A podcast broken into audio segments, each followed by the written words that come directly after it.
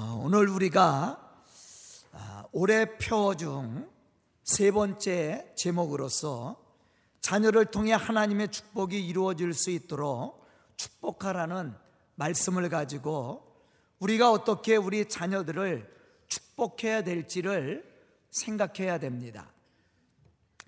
오늘 말씀을 보면 야곱은 마지막으로 아들들을 다 불러놓고 앞으로 있을 일에 대해서 축복하고 있는 것을 볼 수가 있습니다.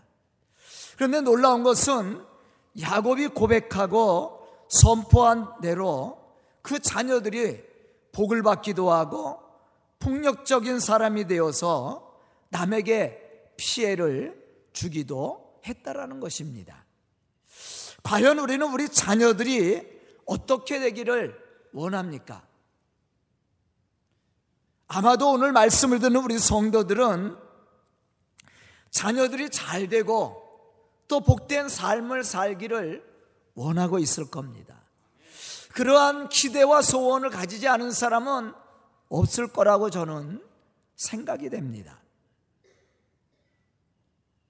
그렇다면 우리는 어떻게 해야 됩니까? 기도해야 되죠. 자녀들을 위해서 끊임없이 기도해야 되고 입에 침이 마르도록 우리 자녀들을 축복해야 된다라는 거예요. 왜냐하면 우리가 입술로 고백하고 선포할 때 하나님은 우리의 입술의 고백과 선포를 들으시고 응답하시고 축복해 주시기 때문에 잠언서 18장 20절로부터 21절에 보면 지혜자는 이렇게 말하고 있습니다. 사람은 입에서 나오는 열매로 말미암아 배부르게 되나니 곧 그의 입술에서 나오는 것으로 말미암아 만족하게 되느니라. 무엇으로 배부른다라고 그랬어요? 입에서 나오는 것으로 배부르게 된다라고 그랬고 또 만족함을 얻게 될 거라고 그랬어요. 죽고 사는 것이 혀의 심에 달렸나니 혀를 쓰기 좋아하는 자는 혀의 열매를 먹으리라. 뭐의 열매를 맺는다고 그랬어요? 혀의 열매를 먹는다라고 그랬어요. 여기서 우리가 왜 우리 자녀들을 위해 축복해야 하는지를 발견하게 됩니다. 그것은 우리가 입술로 고백하고 선포할 때 우리가 고백하고 선포한 대로 우리의 삶에 열매가 되기 때문에 그렇습니다. 자녀들을 향해서만 아니에요. 우리의 신앙의 모든 삶도 마찬가지입니다.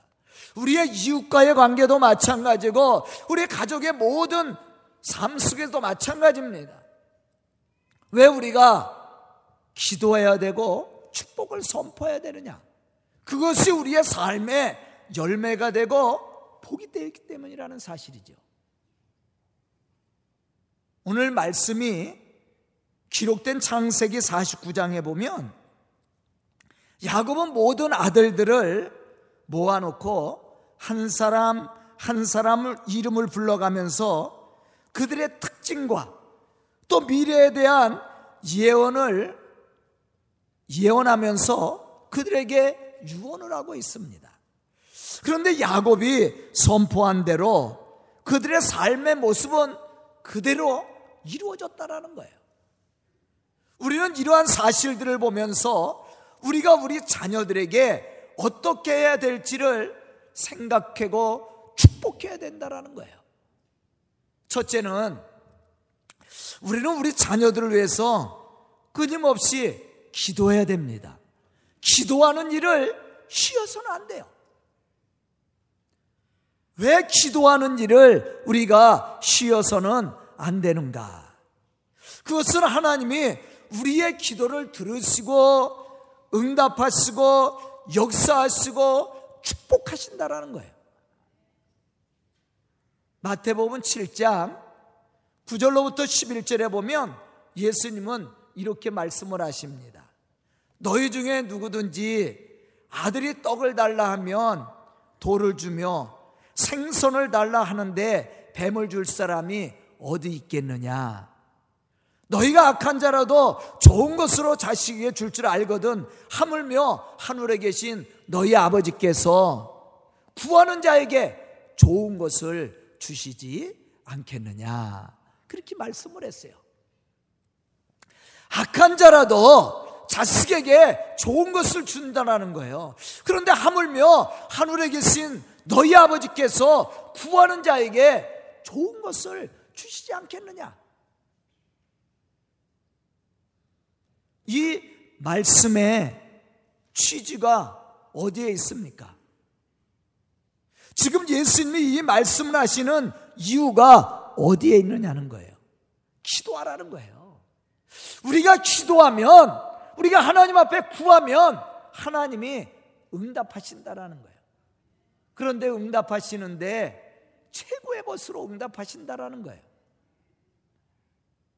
이렇게 예수님이 우리에게 말씀을 하셨는데도 불구하고 우리가 기도하지 않는다면 우리가 하나님 앞에 나와서 무엇을 기대하겠습니까?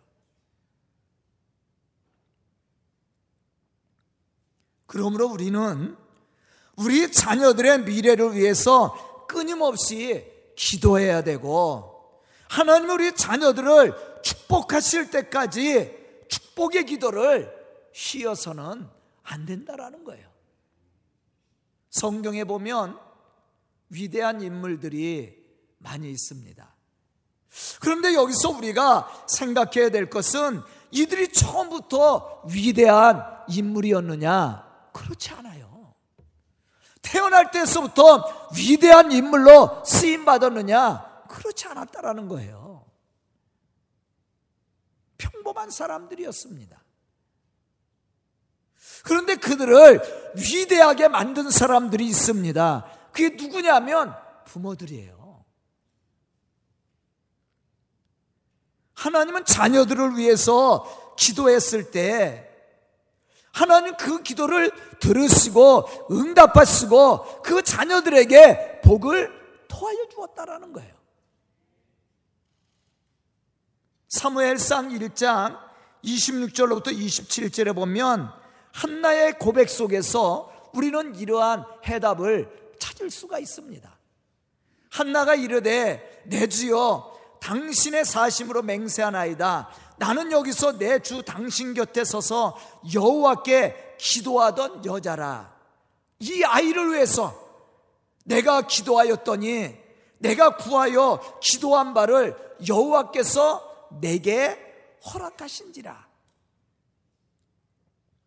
한나가 하나님의 성전에 나와서 기도했더니 하나님께서 그 기도를 들으시고 그 기도에 응답하셨다라는 거예요.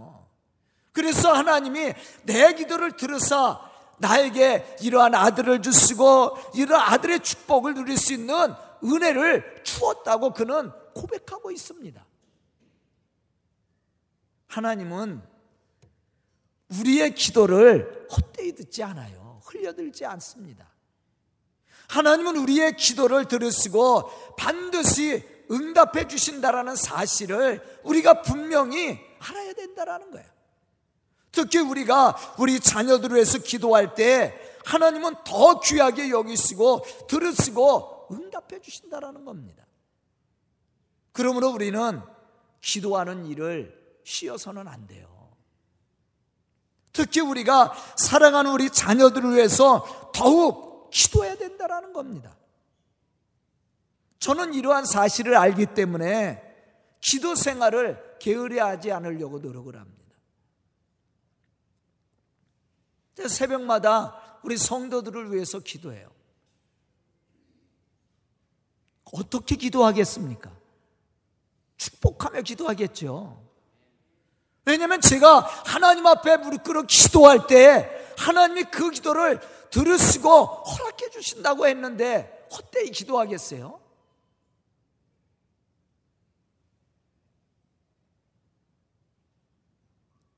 저는 오늘 말씀을 듣는 우리 성도들이 기도하는 믿음의 사람들이 되어서 참으로 하나님이 주시는 그 복음의 사명을 감당해 나갈 뿐만 아니라 여러분들의 자녀들의 미래를 열어줄 수 있는 그러한 기도하는 믿음의 사람들이 될 수 있기를 주의 이름으로 축원합니다.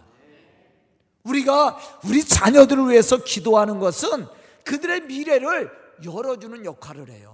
왜냐하면 우리 기도 속에 누가 역사하신다고 했습니까? 하나님이 역사하신다고 했잖아요. 두 번째는 우리는 우리 자녀들을 위해서 축복하는 일을 게을리해서는 안 돼요. 그럼 왜 우리는 우리 자녀들을 위해서 축복해야 됩니까? 그것은 우리가 우리 자녀들을 위해서 축복을 선포할 때 선포한 대로 열매가 맺어진다라는 거예요.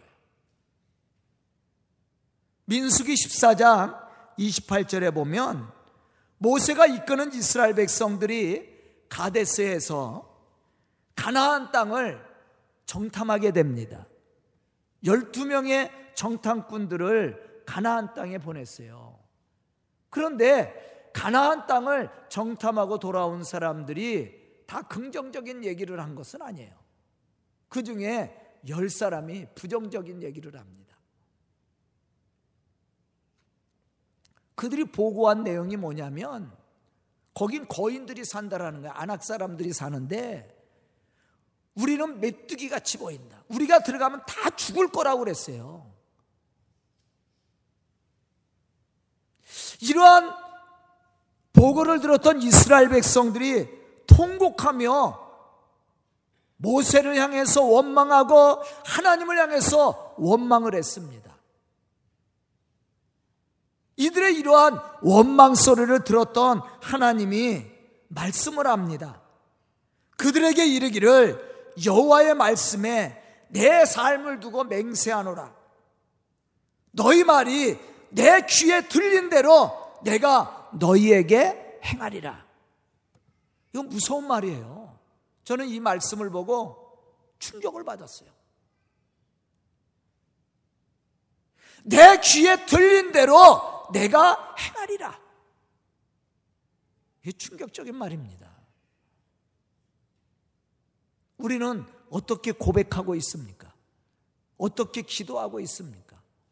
어떻게 선포하고 있습니까?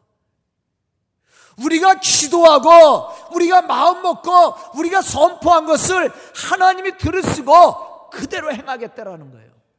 그런데요. 이 말씀대로 이루어지죠. 가나안 땅에 누가 들어갑니까? 여호수아와 갈렙이 들어가죠.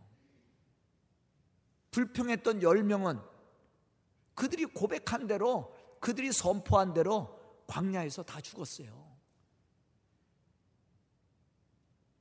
여호수아와 갈렙은 그들이 거인들인 것은 확실한 사실이나 그들의 신은 그들에게 떠났지만 여호와 하나님은 우리와 함께하기 때문에 능히 그 땅을 차지할 수 있다라고 얘기했어요. 선포한 대로 그들이 그 땅을 차지하죠. 그러나 우리가 그 땅에 들어가면 다 죽임을 당할 거다. 이렇게 고백한 사람들은요, 그 땅에 들어가지도 못하고 광야에서 죽었어요. 그 하나님의 말씀입니다. 내 귀에 들린 대로 내가 그대로 행하리라. 왜 우리가 축복을 선포하는지 선포해야 되는지 여기서 해답을 찾아야 돼요. 우리가 불평하고 원망한다고 생각해 보세요. 그게 우리의 삶에 그대로 열매가 돼요.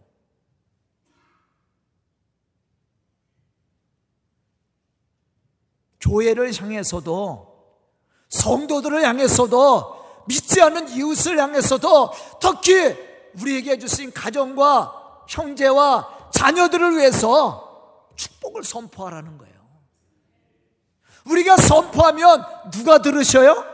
하나님이 그것을 들으시고 우리가 선포한 대로 하나님이 행하신다라고 얘기했어요. 무서운 말이에요. 만약 우리가 불평을 일삼고 서로에 대해서 원망을 하며 저주를 한다면 우리가 고백한 대로 그것이 우리의 삶의 열매가 됩니다. 그래서 우리는 서로를 위해서 축복해야 되고 특히 우리 사랑하는 자녀들을 위해서 축복하는 일을 게을리해서는 안 돼요.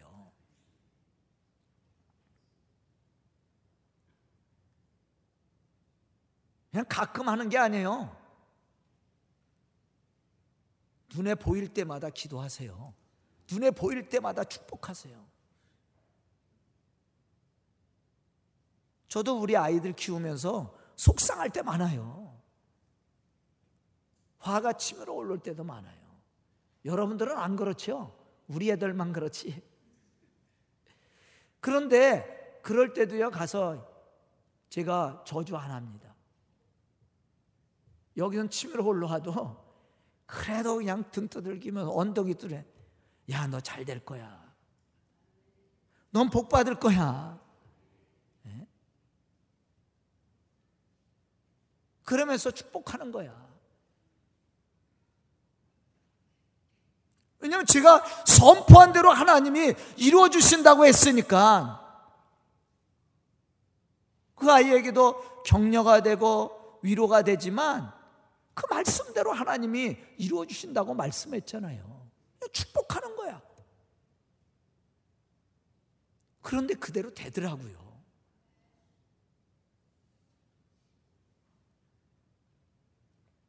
하나님의 약속의 말씀이에요.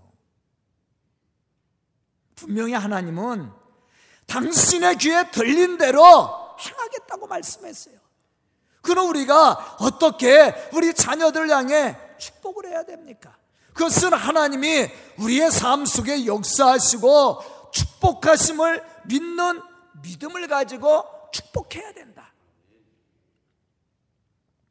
믿음이 없으면 축복할 수 없는 겁니다. 믿음이 없으면 축복을 해도 그것을 받을 수가 없는 거야. 야곱이 아들들을 향해서 축복을 했을 때 그냥 축복했던 것이 아니었습니다. 그는 하나님이 아들들의 삶 속에 함께 하시고 축복해 주실 것을 믿고 빌었다라는 거예요. 오늘 말씀해 보면 야곱이 아들 요셉을 향해서 복을 빌 때 야곱이 강조했던 것이 무엇인지를 우리는 찾아봐야 됩니다. 그것은 우리의 목자가 되시는 전능하신 하나님이 아버, 전능하신 하나님 아버지의 이름으로 복을 선포했다라는 겁니다.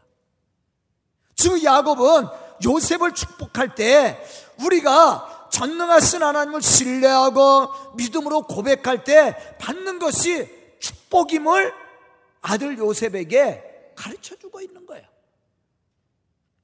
복은 누가 주시는 거예요? 하나님이 주시는 거야. 그런데 하나님이 우리에게 주시는데 하나님을 우리가 믿어야 되지만 우리가 무엇을 가지고 그 하나님 앞에 나가야 돼요? 믿음을 가지고 나가야 되는 거예요, 믿음. 그것을 지금 야곱이 요셉에게 선포하고 있는 겁니다. 그냥 복만 비는 게 아니에요. 열왕기하 2장 10절에 보면 엘리사가 엘리야 선지자를 요단강 건너편까지 따라가죠. 그리고 갑절의 축복을 요구했습니다. 이때 엘리야 선지자가 엘리사에게 이렇게 말했어요. 네가 어려운 일을 구하는도다. 그러나 내, 나를 내게서 데려가는 것을 네가 보면 그 일이 내게 이루어지려니와 그렇지 아니하면 이루어지지 아니하리라. 우리가 어려운 일을 구해도 하나님은 우리의 기도를 거절하지 않고 들어주신다고 했어요. 그런데 문제는 뭐냐면 믿음이에요, 믿음. 우리가 얼마나 큰 믿음을 가지고 축복하느냐에 따라 축복의 열매를 맺을 수도 있고 그렇지 않을 수도 있다라는 거예요. 엘리야 선지자는 갑절의 축복을 구하는 엘리사에게 분명하게 말했습니다.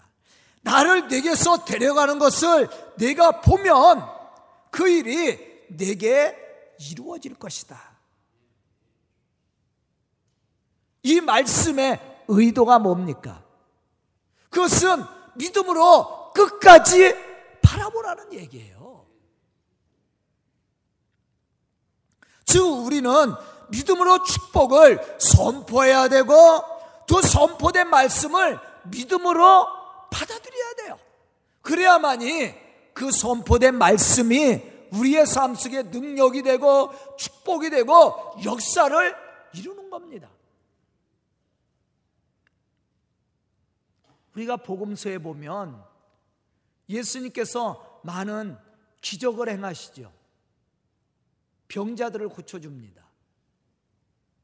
걷지 못하는 사람을 일으켜 세우고 보지 못하는 사람을 보게 하고 이러한 역사들이 많이 일어났던 것을 우리가 볼 수가 있어요. 그런데 예수님께서 내가 능력 있으니까 너 고침받았다 이렇게 말씀한 적 한 번도 없어요. 어떻게 물으셨냐면 너에게 믿음이 있느냐?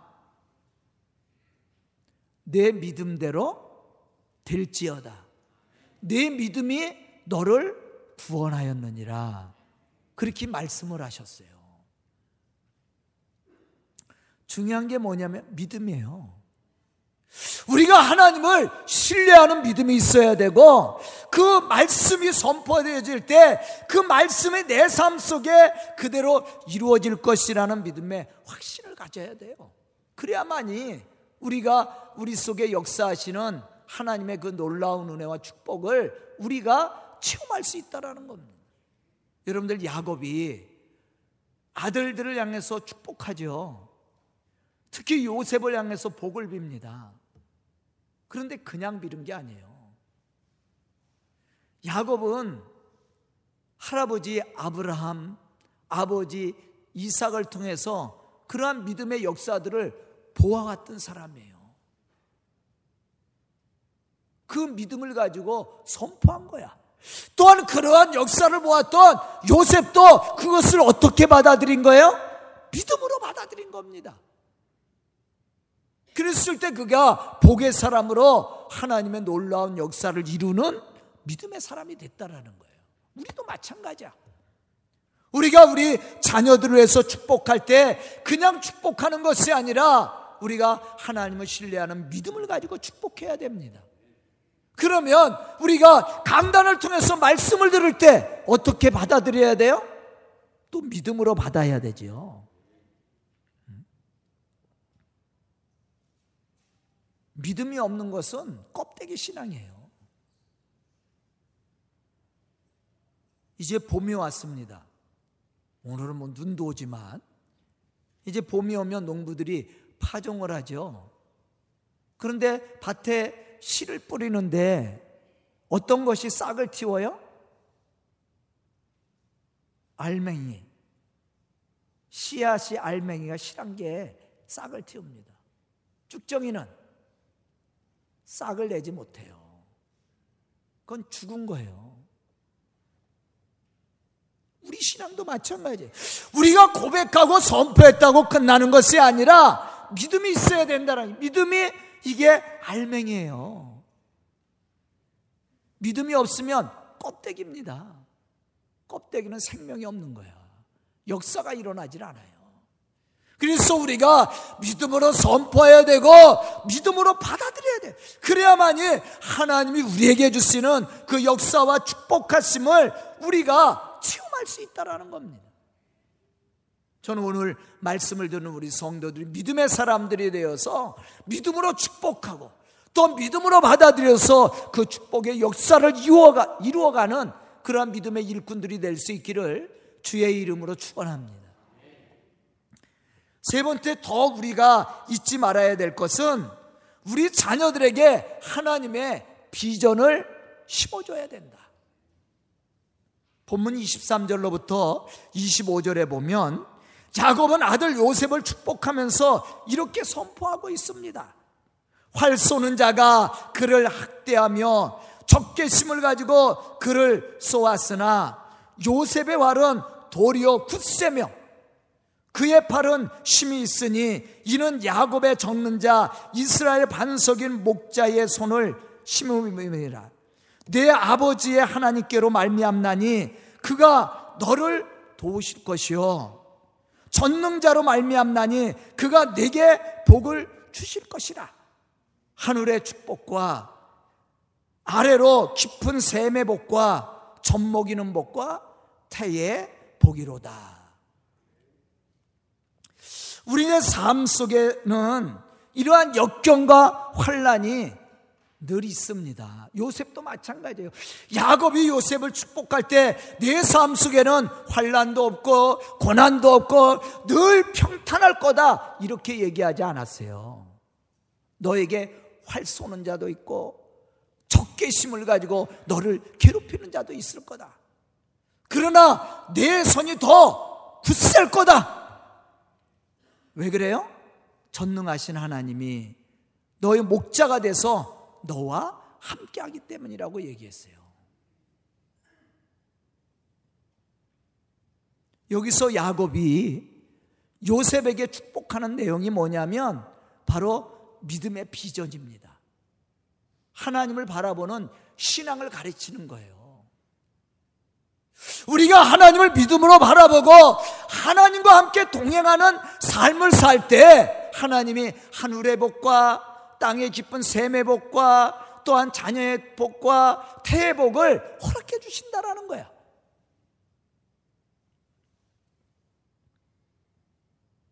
그러므로 우리가 가져야 될 신앙이 뭐냐면 하나님을 신뢰하는 믿음을 가져야 된다라는 우리가 구약에 보면 아브라함의 하나님, 이삭의 하나님, 야곱의 하나님 그렇게 고백하잖아요. 이 말씀 우리가 잘 들어야 돼요. 하나님을 향한 믿음의 비전을 가져야 되는 거예요. 그렇지 않으면 우리가 하나님이 주시는 은혜를 받을 수가 없는 거예요. 오늘 말씀해 보면 야곱도 이러한 믿음의 비전을 아들 요셉에게 지금 가르쳐 주고 있는 겁니다. 사실 요셉에게도 학대하는 자들이 있었고 적개심을 가지고 요셉을 괴롭히는 자들이 많이 있었다라는 겁니다. 하지만 우리의 목자가 되시는 전능하신 하나님이 함께 하시기 때문에 두려울 것이 없다는 것을 야곱은 아들 요셉에게 가르쳐 주고 있습니다.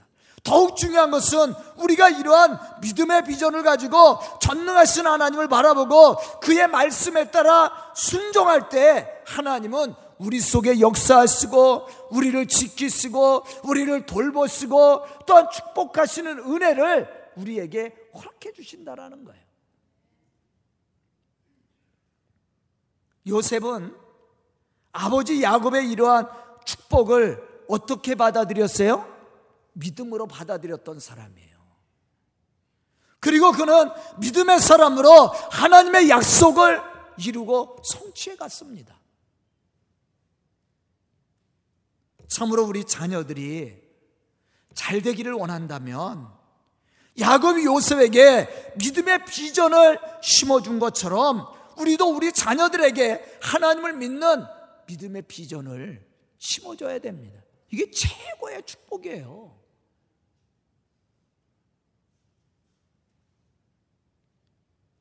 창세기 22장 8절에 보면 아브라함은 아들 이삭이 번제할 어린 양은 어디 있냐고 물었지요. 왜냐면 이삭을 지금 바치러 가는데 이삭이 아버지에게 질문하는 겁니다. 그때 아브라함이 어떻게 대답을 했어요? 번제할 어린 양은 하나님이 친히 준비하실 것이다. 사실 이 사건을 통해서 이삭은 하나님을 바라보는 믿음을 가졌던 사람이에요. 아브라함이 이렇게 고백할 때 이삭에게 뭘 심어주는 거예요? 하나님을 믿는 믿음을 심어주는 거예요.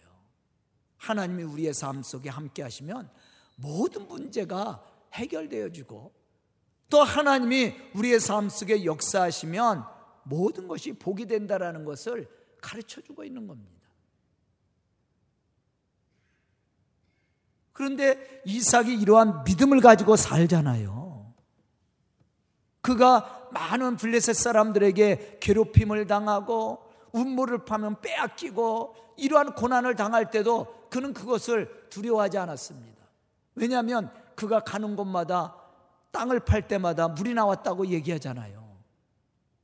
그러한 신앙을 얻을 수 있었던 것이 무엇이에요? 바로 아버지 아브라함에게 배운 거예요. 아브라함이 이삭에게 이러한 믿음의 비전을 심어줬고 이삭은 야곱에게 그러한 믿음의 비전을 심어준 겁니다. 또 야곱도 역시 그의 열두 아들에게 특히 요셉에게 이러한 믿음의 비전을 심어줬어요. 그런데 요셉이 이러한 믿음을 가지고 그가 살아갔을 때 하나님의 역사와 축복하시는 은혜를 받게 되잖아요.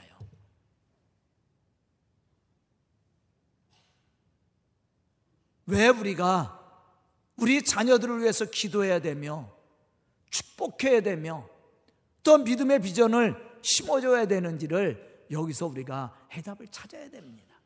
거기에 복의 통로가 이루어지는 거예요.